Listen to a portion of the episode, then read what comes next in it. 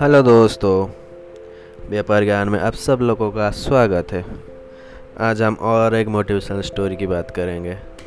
अब सब लोग तो बिल गेट्स को जानते होंगे।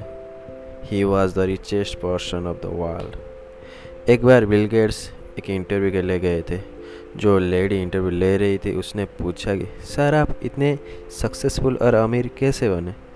तो बिल गेट्स ने अपना चेक निकाला और वो लेडी को दी और बोला, आपको जितना भी अमाउंट चाहिए, इसमें भर दो। तो इस बात पे लेडी थोड़ा घबरा गई।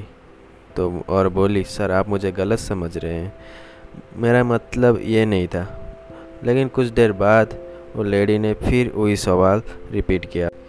तो इस बात पे बिल गेट्स बोले कि आप अभी अभी वर्ल्ड की सबसे अमीर इंटर बन सकते थे, लेकिन आपने वो मौका मिस किया, जो मैं नहीं करता।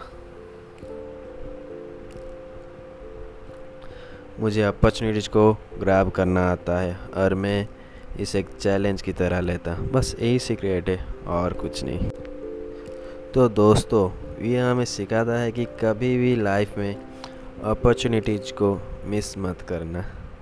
तुम अपॉर्चुनिटीज़ के पास जाओ और उसे ग्रैब करो। और जो मिल रहा है, उसे वेलकम करो। और मुझे पता है तुम कर सकते हो और तुम भी सक्सेसफुल बन सकते हो।